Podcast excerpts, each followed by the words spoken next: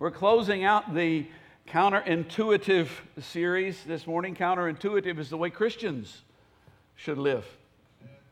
And uh, the one that we're closing out with today, actually, as I've gotten into it, I've discovered that I probably need to turn this into a series. I'll probably make it a Wednesday night, um, six or seven week thing, so we can talk about it and really get into some stuff. But we're gonna we're gonna hit the highlights. We're gonna we're gonna do the outline today and and just fly through some stuff. So buckle up Get your, get your little note things out and put your thinking caps on. Let's, let's stand and read, read together with me. Passage of Scripture. When Jesus had entered Capernaum, a centurion came to him asking for help. Lord, he said, my servant lies at home paralyzed and in terrible suffering. Jesus said to him, I will go and heal him. The centurion replied, Lord, I do not deserve to have you come under my roof, but just say the word, and my servant will be healed. For I myself am a man under authority, with soldiers under me. I tell this one, Go, and he goes, and that one, Come, and he comes. I say to my servant, Do this, and he does it. When Jesus heard this, he was astonished and said to those following him, I tell you the truth. I have not found anyone in Israel with such great faith. I say to you that many will come from the east and the west and will take their places at the feast with Abraham, Isaac, and Jacob in the kingdom of heaven. But the subjects of the kingdom will be thrown outside into the darkness, where there will be weeping and gnashing of teeth. Then Jesus said to the centurion, Go, it will be done just as you believed it would. And his servant was healed at that very hour. Father, I thank you for your word. I thank you for the power and the life that is in your word. I pray that the Spirit would anoint our hearts and anoint our ears and quicken us to the life that you would bring to us today. In Jesus' name, amen. You may be seated. Authority uh, is, is a very misunderstood topic in our, in our culture. And I guess, I don't know what's on the front of the bulletin. Does it say submission to authority or? Uh, yeah. Um, actually, I think a better title for this would be understanding authority because that's, that's the key to submission to authority. And that's, that's what I want to talk about today. And one of the first things that we need to understand is that life is sometimes complicated. Anybody noticed that? I had a friend uh, named C.B. Anderson. He was actually the best man at our wedding. And C.B. went home to be with the Lord 27, 28 years ago. It's been quite a while. But um, CB and I, when I came to the Lord in my mid uh, 20s, CB and I were involved in a theater together. And CB was the, the director of the theater, and I was, I guess, probably his right hand guy. And when I came to the Lord, I mean, I, the first thought I had was, I got to get out of this place. And so I wrote a letter to CB. Some of you have heard this story, and I gave it to him and uh, said I'm resigning. And he wrote me back a big long letter going, Well, I've been thinking about changing my life, blah, blah, blah. And I'm going, No, you just want me to stay in the theater, is what you're wanting me to do. But we got together and talked, and Dad Gummit, got saved, his wife got saved, his kids got saved, and I ended up staying in the theater for a while. But CB started going to the church where I was going to up in Hendersonville at the time. And he started teaching Sunday school. And he taught a junior boys class. Now, that's probably nine years old. Probably it is. And after, uh, after a, a session of teaching the junior boys, he began to kind of, he was sort of feeling his oats and he was kind of going, you know, I think I'm ready for some, for some older people. I'd like to teach, you know, single adults. So he announced a single adult class and he chose as his topic for the single adult class the book of Hosea. Now, some of you are familiar with Hosea, but uh, some of you probably aren't. The book, Hosea was a prophet who uh, married an unfaithful wife. And she kept leaving him, and he'd go back and he'd get her and he'd take her back. And it was a picture of, of God and Israel, but that, that's what it was. CB was thinking his single adult class was going to be comprised of people who were like 20, or 19 or 21. Uh, he didn't really take into account that some single adults are 40. or 45. And concerning the topic that he had, there were days he came out of that class, he was just ashen. All, all of the blood drained from his face. And he was just like. I'm going, CB, how, how was the class? Oh, you know, junior boys, their problems, I can handle those. You know, my brother broke my bicycle. I, you know, my fish died. You know, that, that kind of thing. Uh, he was discovering that the older you get, the more complicated the problems get, the heavier they get, the more interesting life becomes, if you will. And it's important for us to understand that. The older that I've gotten, I've discovered, see, we tend, I used to think everything was obvious and everything was simple and this is right and that's wrong and this is that. This, the older I've gotten, the more I've discovered is that for 98% of the issues out there, there are between two and 700 billion sides to the story. and way to go into it. There's very little. The death, burial, and resurrection of Jesus Christ. You can hang your hat on that. Absolutely. There it is. Sovereignty of our Lord Jesus there's very little besides that that doesn't get kind of, you know what I'm trying to say. And, and the reason why I'm bringing it into this is we need to understand this because in order to understand authority and in order to be able to walk under authority, we, we cannot do that if we have too high opinion of our opinion. That was a very clever turn of phrase, and I'm going to say it again because some of you missed it. But you can't walk under authority if the opinion that you have of your opinion is too high. And for most of us, we got a pretty high uh, estimation of what we know and what we think. In the church and in politics and in our culture and everything, we tend to gravitate toward the polar positions, toward the north and the south, and, and we hunker down in our situation, and, and it's us and them, and whoever's there is there, and whoever's here is here. And without really all that much analysis of scripture or doctrine or what the word really has to say, and really without all that much thought, sometimes, period. Authority is one of the most important topics of Christian life, and it's generally glossed over to our detriment. Because if you cannot submit to, if you cannot actually understand and submit to authority, by definition, you cannot be a disciple.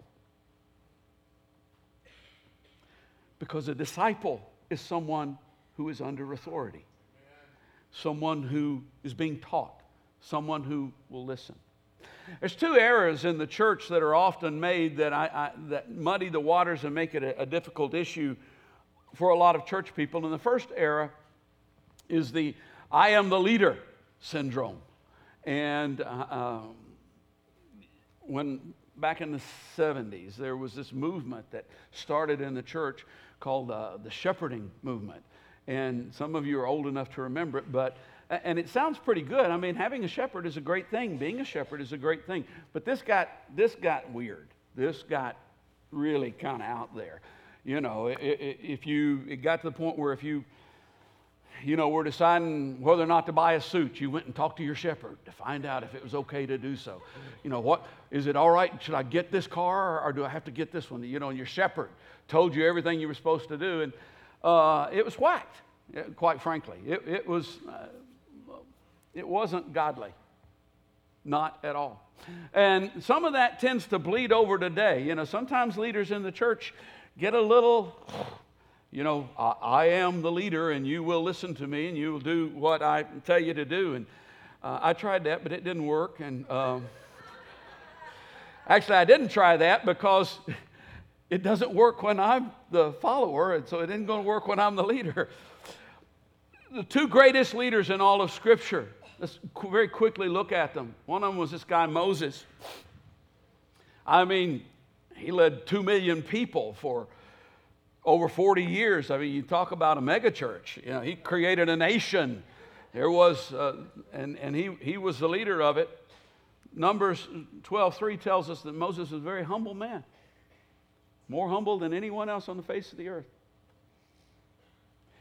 And you know, I've brought this up several times, and so I'll, I'll mention it again because somebody's not to be funny, but somebody probably has figured this out. Wait a minute, didn't Moses write that? Yes, he did. But he wrote it under the inspiration of the Holy Spirit. And I can just see, I can just, I, I can just see Moses, you know, he's writing, the Holy Spirit's inspiring, and that verse comes around and he's going, well, are you, are you kidding me? I'm supposed to write it. Yes, sir. Because he really was. He, he understood how to be under authority. He understood what that was about. Beware of false humility, though. The I, the I didn't build it for me syndrome. Oh, you know, yeah put a statue of me out there, but it wasn't my idea. I mean, the elders made me do it. I, you know, just had to. Uh-uh. You know, if you're the leader, you could put a stop to that and should. I, I don't want to be on a pedestal because the, the farther you fall, the more it hurts. And I fall too often. So don't, you know, don't put me on a pedestal. Just kind of there. You know, that kind of, well, maybe there. You know, and, that, and that's okay. That'd be all right with me. Moses was willing to take advice. I mean, there were times he was frustrated. Yeah, there were times he got ticked off. There were times he, you know, he was a person. He was, he was a human being. But he was willing to take advice from his father in law, for crying out loud, whose name was Jethro. And if you've ever seen the Beverly Hillbillies, and you'll take advice from somebody named Jethro, oh, Lord.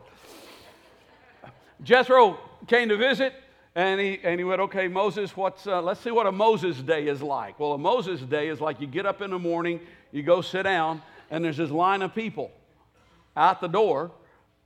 They didn't have doors, out, out the flap. And this line of people, and they, and they come in, and they've all got issues, they've all got complaints, they've all got problems. Boy, does that sound like a fun day. And Moses is there, he's sorting everything out until it finally gets dark and, and there's still a line of people. But he goes, and Jethro says to him, What are you crazy? You can't keep this up.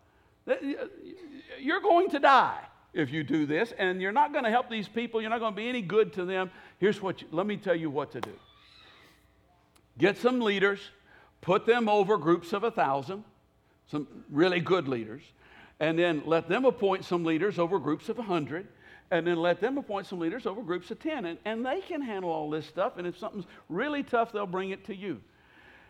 And Moses goes, Yeah. Yeah. Absolutely. Great idea. Let's do it right now. Willing to actually listen to somebody and take, take advice from somebody and willing to share authority. Not just in that case, over in Numbers chapter 11. Uh, the load became way too heavy, and, and, and, and, and Moses was crying out to God and said, Kill me. Just, just kill me right now. If I'm going to lead these people, kill me. I don't, I, I, that's, that's what I want you to do for me. That'd be your present to me. And uh, God said, Okay, wait. Let's not be too radical right now. Get 70 guys and bring them here, 70 elders, and I'll put this, I'll take some of the spirit that I put on you and I'll put it on them, and they can help you carry the load. So Moses calls the 70 guys together, and 68 of them come. And two of them don't Eldad and Medad. That was their names. They were dads, obviously. and, and uh, two of them wouldn't come, and so the, the, the 68 come, and Moses is there, and the Lord takes some of the spirit that's on them and he puts it on all, all on, on Moses and puts it on them, and they have church. I mean, things get really going, and they're all prophesying, and it's it's blowing and going. Well, Eldad and Medad, who didn't come, and who knows why they didn't come. For you know, for years and years, I thought, well, they're just rebellious, and maybe they were, but maybe they had the flu. I don't know. There's no no telling why they didn't come. But the, the Spirit came on them and they started having church back, back in the, wasn't a village, but you know, back, back in the camp. They, they start, and Joshua gets bent out of shape about it, and he says to Moses, Moses, Eldad and Medad are prophesying, and they didn't come to the meeting, and we need to stop them. And Moses says, Are you jealous for my sake? I wish all of the Lord's people were prophets. I wish the Lord would put His Spirit on them, on all of them. That's a godly leader. That's the way, that's the way that a godly leader is supposed to, is supposed to react. And he was willing to obey. I mean, if you go back and you read the first five books, well, uh, Exodus through Deuteronomy. Moses didn't actually in Genesis, but Exodus through Deuteronomy. A phrase that you'll come across again and again and again is Moses did everything just as the Lord commanded. Whatever he said to do, that's what he did. The other leader, oh, maybe Jesus, yeah, would be the perfect example. Over in Matthew 11, verse 29, Jesus says, I'm gentle, humble in heart. And he was. I mean, he was a hoss. He could clean out the temple, but he was gentle. He was humble in heart. Uh, uh that, the heart of this passage, actually, verses 28 through 30, was a passage that resonated so much with me when I, when I came to my, back to the Lord in my mid 20s, because I'd just been out there flapping in the wind and messing my life all up and thinking I was having a good time. And, and when I came back, you know, I'd known this verse, but I had forgotten it. Come unto me, all of you who are weary and heavy laden, and I will give you rest. Take my yoke upon you. Learn from me. I'm, I'm gentle. I'm humble in heart. You'll find rest for your souls. And boy, did that minister to me. It was like, wow, yeah, I'm 25 years old and I am worn out. And I didn't even know it. So it was great to come back to the Lord. And now I'm a little older than 25 years old and I'm feeling pretty good. John 5 19, Jesus said, I tell you the truth. The Son can do nothing by himself. He can only do what he sees his Father doing. Because whatever the Father does, the Son also does. Jesus was on script the whole time he was here. No ad libbing. He had his directions, he had his orders, he had his instructions. And he followed them. And then in John 14, Jesus says, The prince of this world is coming. This was the night before he was betrayed. He has no hold on me, but the world must learn that I love the Father and that I do exactly what the Father has commanded me to do. You know, you'll hear sometimes if you were the only one, Jesus would have come and died for you, even if you were the only one who needed saving, the only one who would, who would respond. And indirectly, that's true. But Jesus didn't go and die on the cross because you needed saving. He went and died on the cross because his father told him to. He was being obedient to the Father. It is the Father who loves you so much that if you had been the only one, he would have sent his son to go and die on the cross for you. Now, there's something to chew on. There's something to think about. So, you know, the I am the leader uh, syndrome has, has created a lot of confusion about authority within the church. Uh, the other thing that's created a lot of confusion is the we are the people syndrome. Moses had a follower, a nemesis, whatever, a guy named Korah over in uh, Numbers chapter 16. He got 270 leaders together. Uh, that probably took a little doing. And they, and they went to Moses as a delegation and they, they came as a group to oppose Moses and Aaron and said to them, You have gone too far. The whole community is holy, every one of them, and the Lord is with them. Why do you set yourselves above the Lord's assembly? Now, if you've read that chapter, if you know this story, then that, that's good. But if you hadn't, let me just tell you the way that Korah and his followers died is a way like no one else has ever died before. And I'm not going to tell you what it is, but it's in Numbers chapter 16. And you can actually read the Bible for yourself and find out what it is. But it didn't end up good. Didn't end up, didn't end up well for them. And we have, we have a tendency, especially in this, especially in this country, because we got that, we got that independent streak. You know, we, we democracy, buddy. Uh, let's take a vote. Well, let me ask you this. When has the majority ever been right? In the Bible. When was it ever right? The people come to, to Samuel and going, we want, we want a king, give us a king. And well, God's going, Well, you know, got a king over here, but he's not ready yet. So give them the best they've got. See how that works out for them, which wasn't too well. When Elisha came and, and, and stood against the prophets of Baal, one Elisha, 600 prophets of Baal. If they had taken a vote instead of had a fire from heaven contest, Elisha would have lost. God doesn't stand for election. Even the best, when they step out from under authority, go wrong. Uh, uh, Peter re- rebuking Jesus? Jesus talking about going to the cross, and Peter's going, Nay, Lord, you'll, you'll never do that. And, and Jesus going, Peter, you just don't know how, how dumb you are. So, where does authority come from? In Jesus' time, people understood the importance of the source of authority.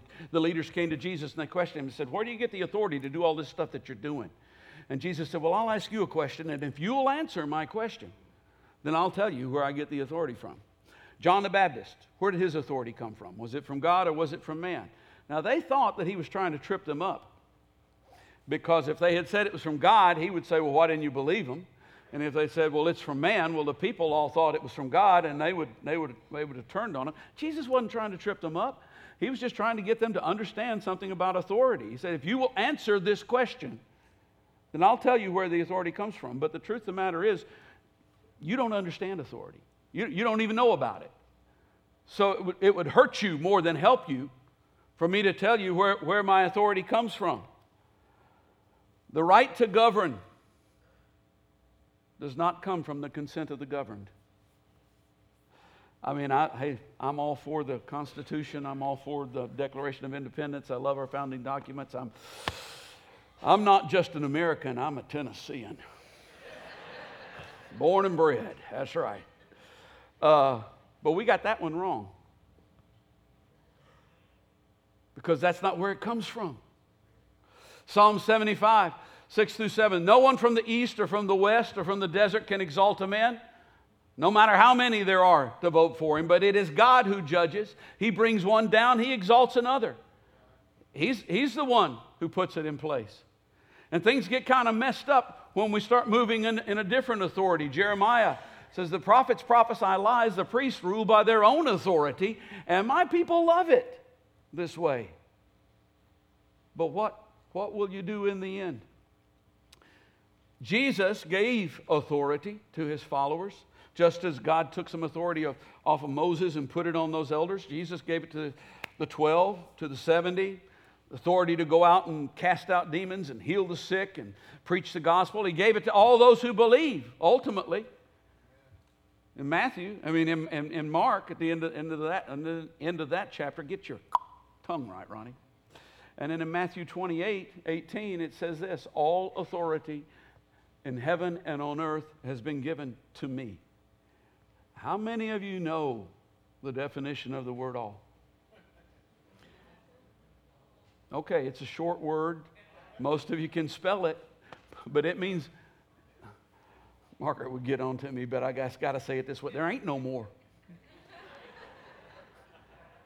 all. And if all authority has been given to him, where does authority come from?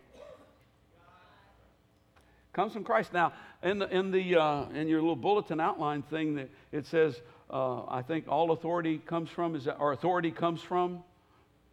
Okay, somebody's got to be filling this thing out.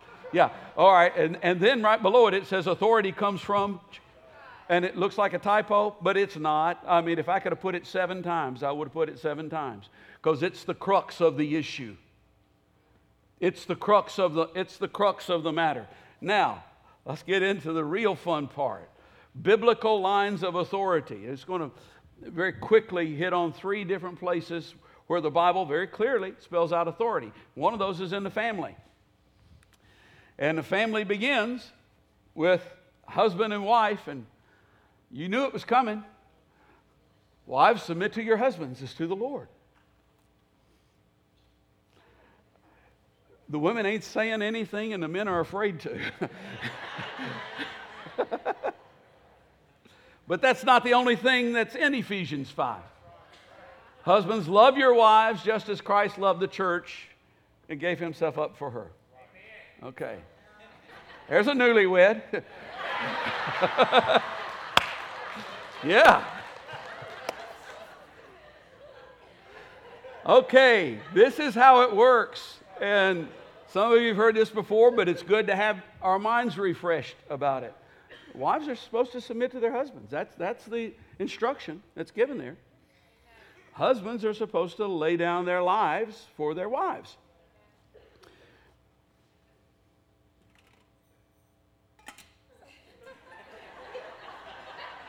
You want some bread to go with that?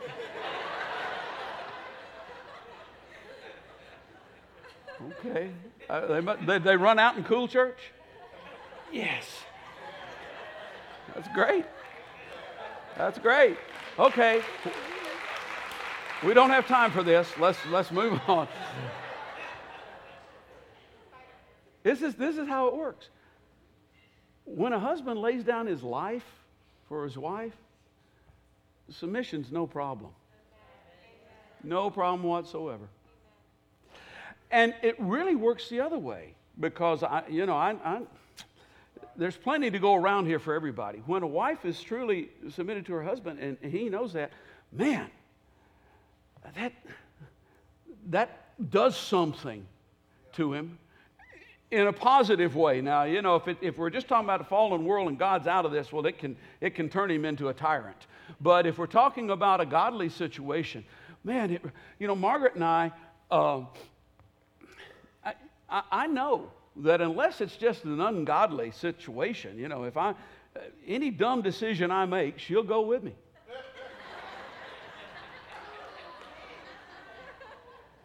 you know, I mean, it might, you know, she might go, well, I don't know about that, you know, but she'll go with me, you know.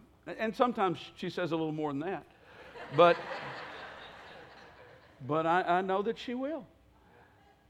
And wow, what, what that, the confidence that I have in her and the confidence that, quite frankly, I have in me because of the confidence I have in her. It's, it's just a whole new ball game. It's a whole new level on which to play. Uh, and then on the other hand, if if the wife knows that the husband really is laying down his life for her, wow. Uh, you talk about a happy woman. Seriously. You know, that's why Margaret looks so good and, and all. Is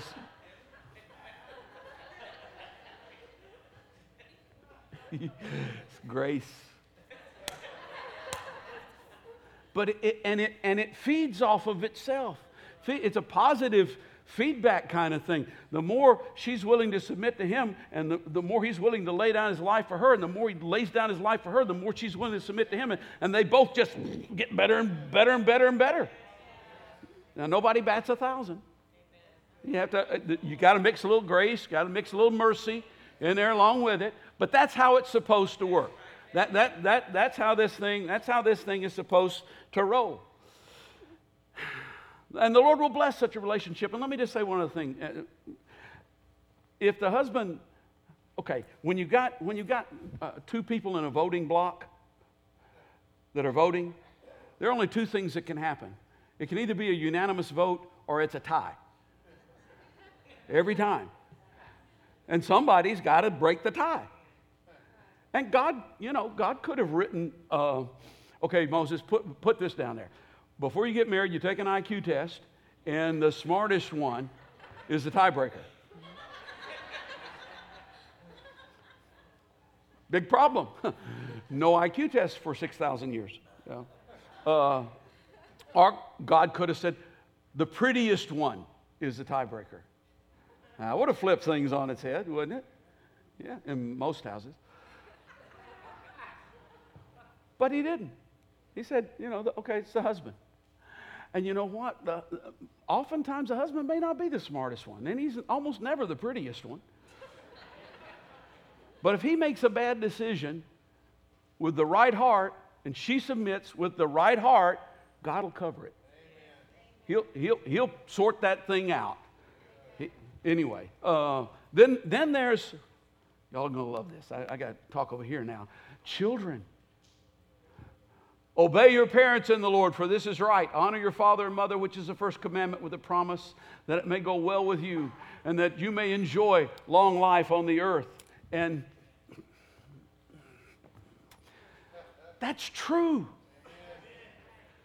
I know that, I mean, I was blessed to have parents who loved me, I was blessed to have godly parents, and, and I didn't do the greatest job of submitting. I mean, I probably did okay, you know, for, I don't know, I was going to say eight or 10 years, but maybe it's more like eight or 10 months.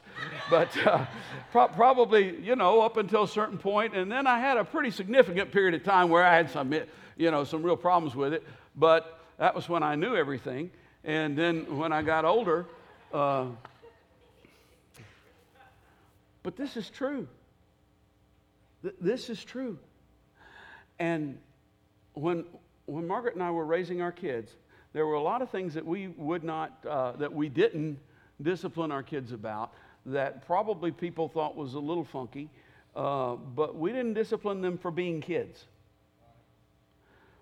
But we absolutely disciplined every incidence of rebellion that we saw because that's, that's where the issue is. That's where the problem is. If, if, if rebellion comes, a good parent will put that out. Put that out. And as children, it's a biblical line of authority. And even if your parents were, were really crummy, the truth, and, and genuinely were, truth of the matter is you can't control what they did, but you can control how you honor them. And, and you may not necessarily be able to walk in obedience to what, how they would do, but you can still honor them. Yeah. Oh, and it's such a blessing I, I don't have a lot of time, but I, let me, when, when, I, when I came in and started pastoring the church here, I, I had high anxiety about pastoring the church where my dad had pastored and where he was going to be. Because I'd seen my dad pastor for many years and it wasn't what I was planning on doing. But that 20 years that we had him here, 21 actually, he was wonderful. He was perfect in, in, in the way that he supported, and that was great. And one of the greatest joys of my life was to be able to get that 20 years to be able to honor him in, in front of people. It was just, oh, yeah, it was just a thrill. It was a joy to get to do that. It was a blessing I wasn't looking for. Okay, and I'm not trying to put this one off, but we're going to go here anyway. Government because I read some of your Facebook pages, all right? and you need to know what the Bible says. And I'm not making a joke, it's true.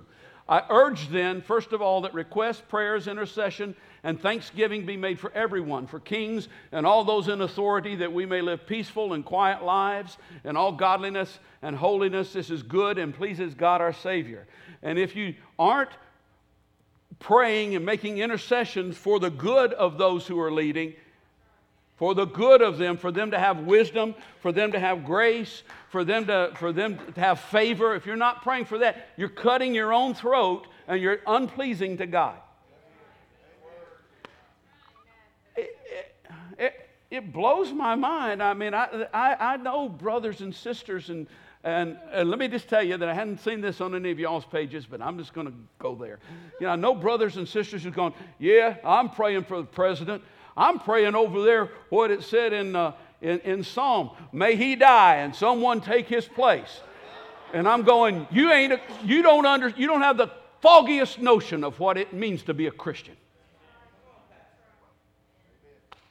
We got a, a Democrat president and a Republican governor, and you better be praying for both of them. Because they both need it. They both need God's direction. They both need God's guidance so that we may live peaceful, quiet lives in all godliness and, and holiness. You know, if you're torn up all the time about what they're doing up on Washington or what they're doing in Nashville, if you're you can't live a peaceful, quiet life. You're torn up all the time.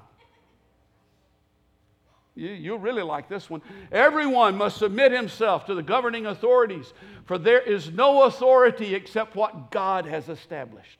Where does authority come from? The authorities that exist have been established by God. He who rebels against the authority is rebelling against what God has instituted. And those who do so will bring judgment on themselves. I, you know, I don't, I, I don't care who you, who you vote for. I don't care, you know, what your political position is. This is the Word of God. This is the Word of God. Just simply is.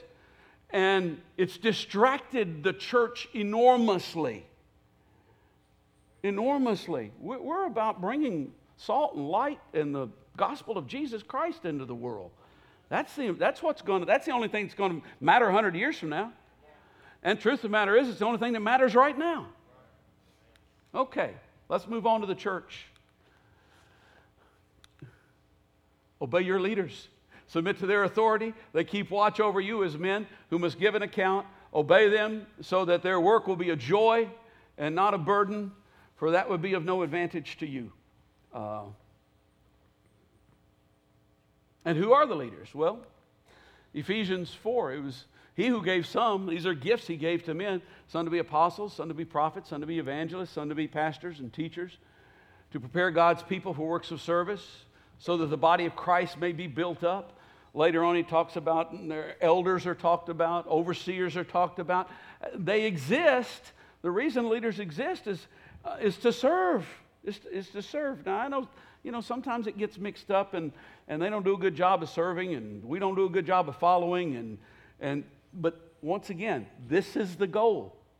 This is, this is, this is the way that it's supposed to be. This, this is the target. Jesus made it clear that leaders in the kingdom are not to lord it over those they serve.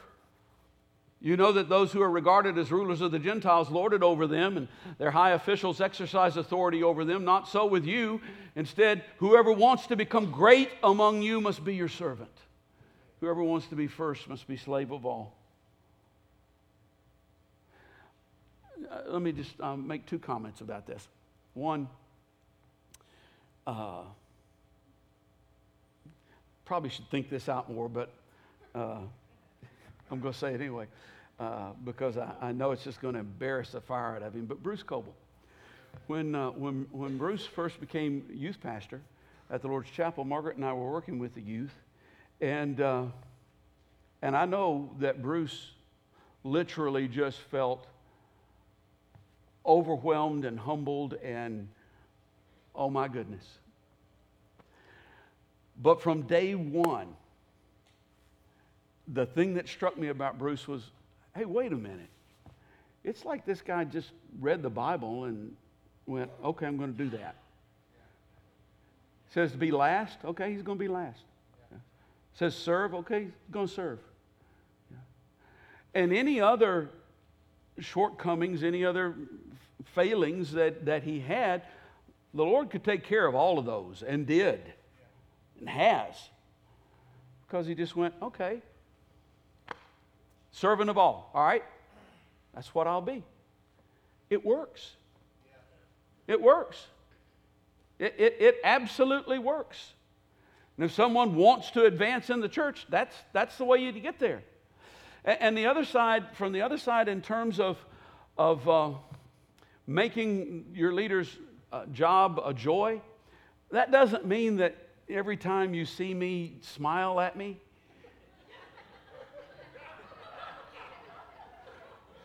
What it really means is if you got a problem, if you got an issue, if you got something with me, come and talk to me. I'm a, I'm a little puppy. I don't bite. I growl occasionally, but I, but I don't bite. You know, don't, uh, don't take it to Sue and Joan and Sam and Bob and Fred, and especially Fred.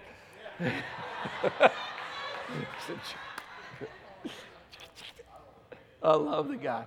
You know, don't uh, take bring, come to me. That's where the joy is because we'll, we'll connect. You know, we'll, we'll, find, we'll find places for our hearts to mesh. That's what we'll do. That's, that's how you make it a joy for, for your leaders to serve you is you, you just come to them, talk to them. Okay, all right, very quickly. When is it okay to disobey authority? There is an out. Peter and John appeared before the Sanhedrin and they said, Don't preach in this man's name anymore. And they said, Judge for yourselves whether it's right in God's sight to obey you rather than God. Because there is a line of authority. And when the authority steps out from under its authority, that line gets broken. Beware of using this as an excuse to rebel. If, if you disagree with your authority, that does not automatically mean that, that you're in God's will and they aren't. It could also mean that they're in God's will and you aren't. Uh, let me just very quickly do it this in terms of uh, um, family, husbands, and wives. You know, if your husband says, since he's the line of authority, okay, we're going to move to, uh, I don't know, Millersville. and you don't want to move to Millersville? Uh,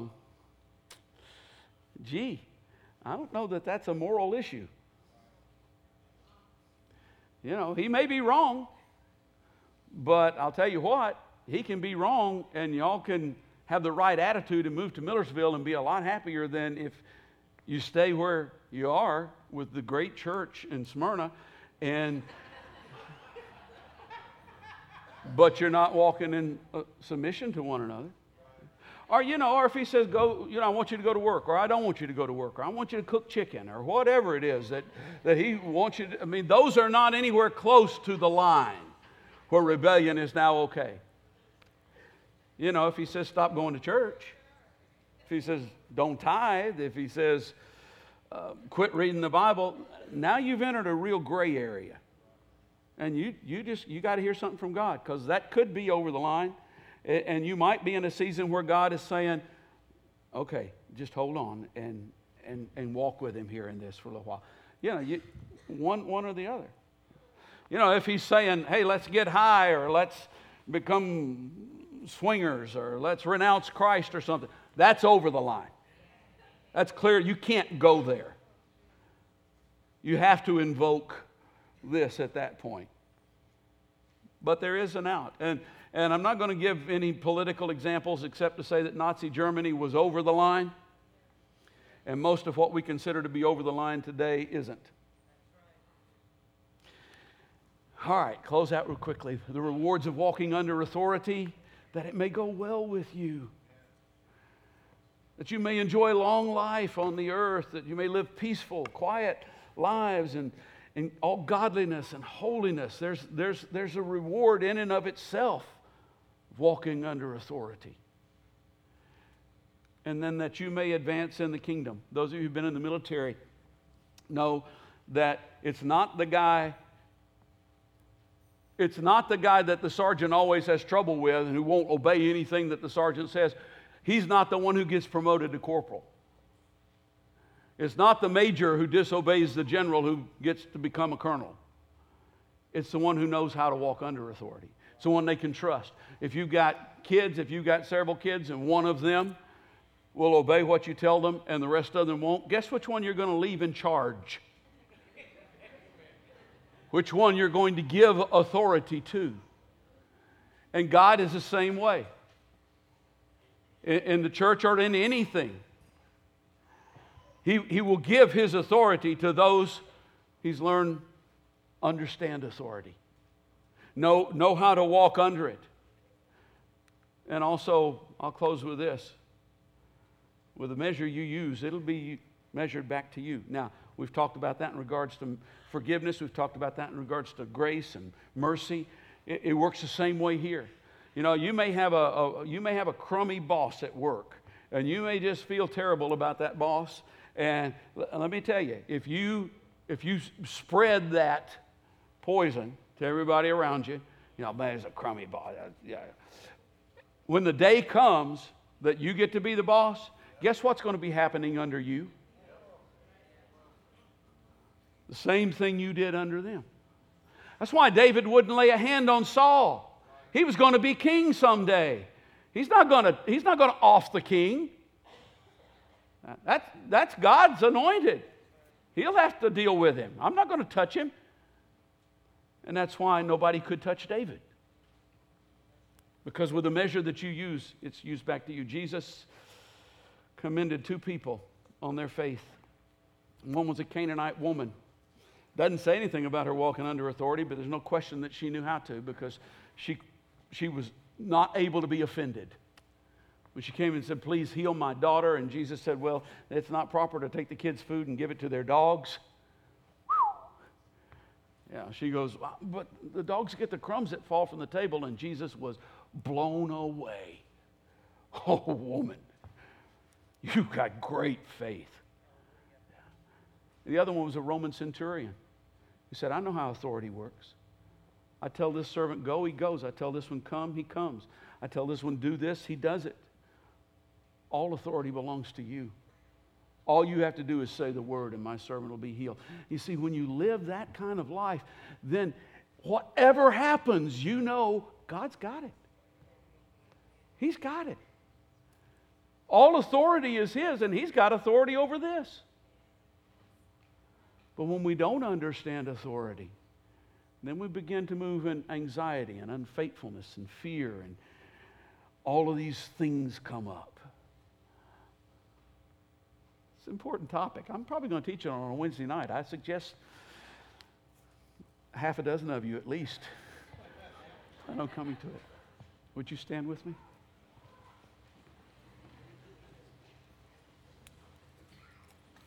With those who are going to uh, minister to people, come forward. Anything that you have need of today, we'd like to pray with you. And, you know, while we're on the topic, if you have that boss that you're having trouble walking under authority with, maybe you've got a relationship in your life where authority is an issue parent child, husband wife. This is this would be a good time to come and ask God to help you with it. From either side. Know how to how to deal with it. But the altar's open for anything. If you need if you need to know Christ, if you don't know him, we'd love to introduce you to him. If you got a physical need, whatever, altar's open. We're going to worship for a few moments. We'll wait for you. You are holy. You are mighty.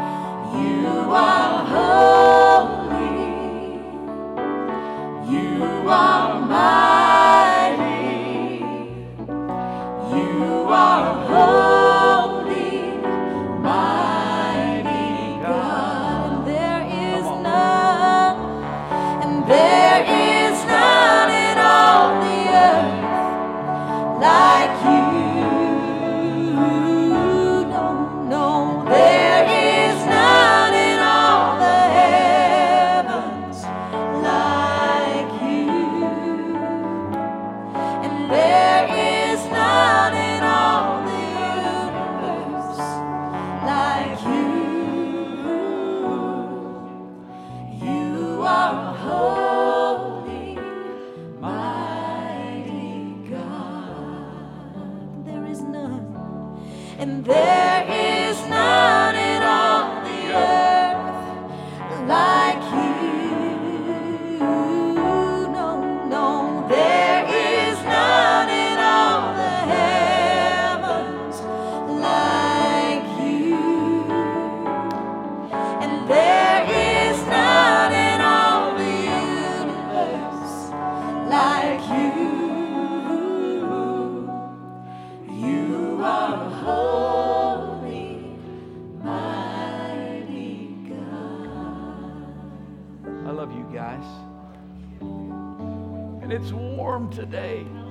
Praise God.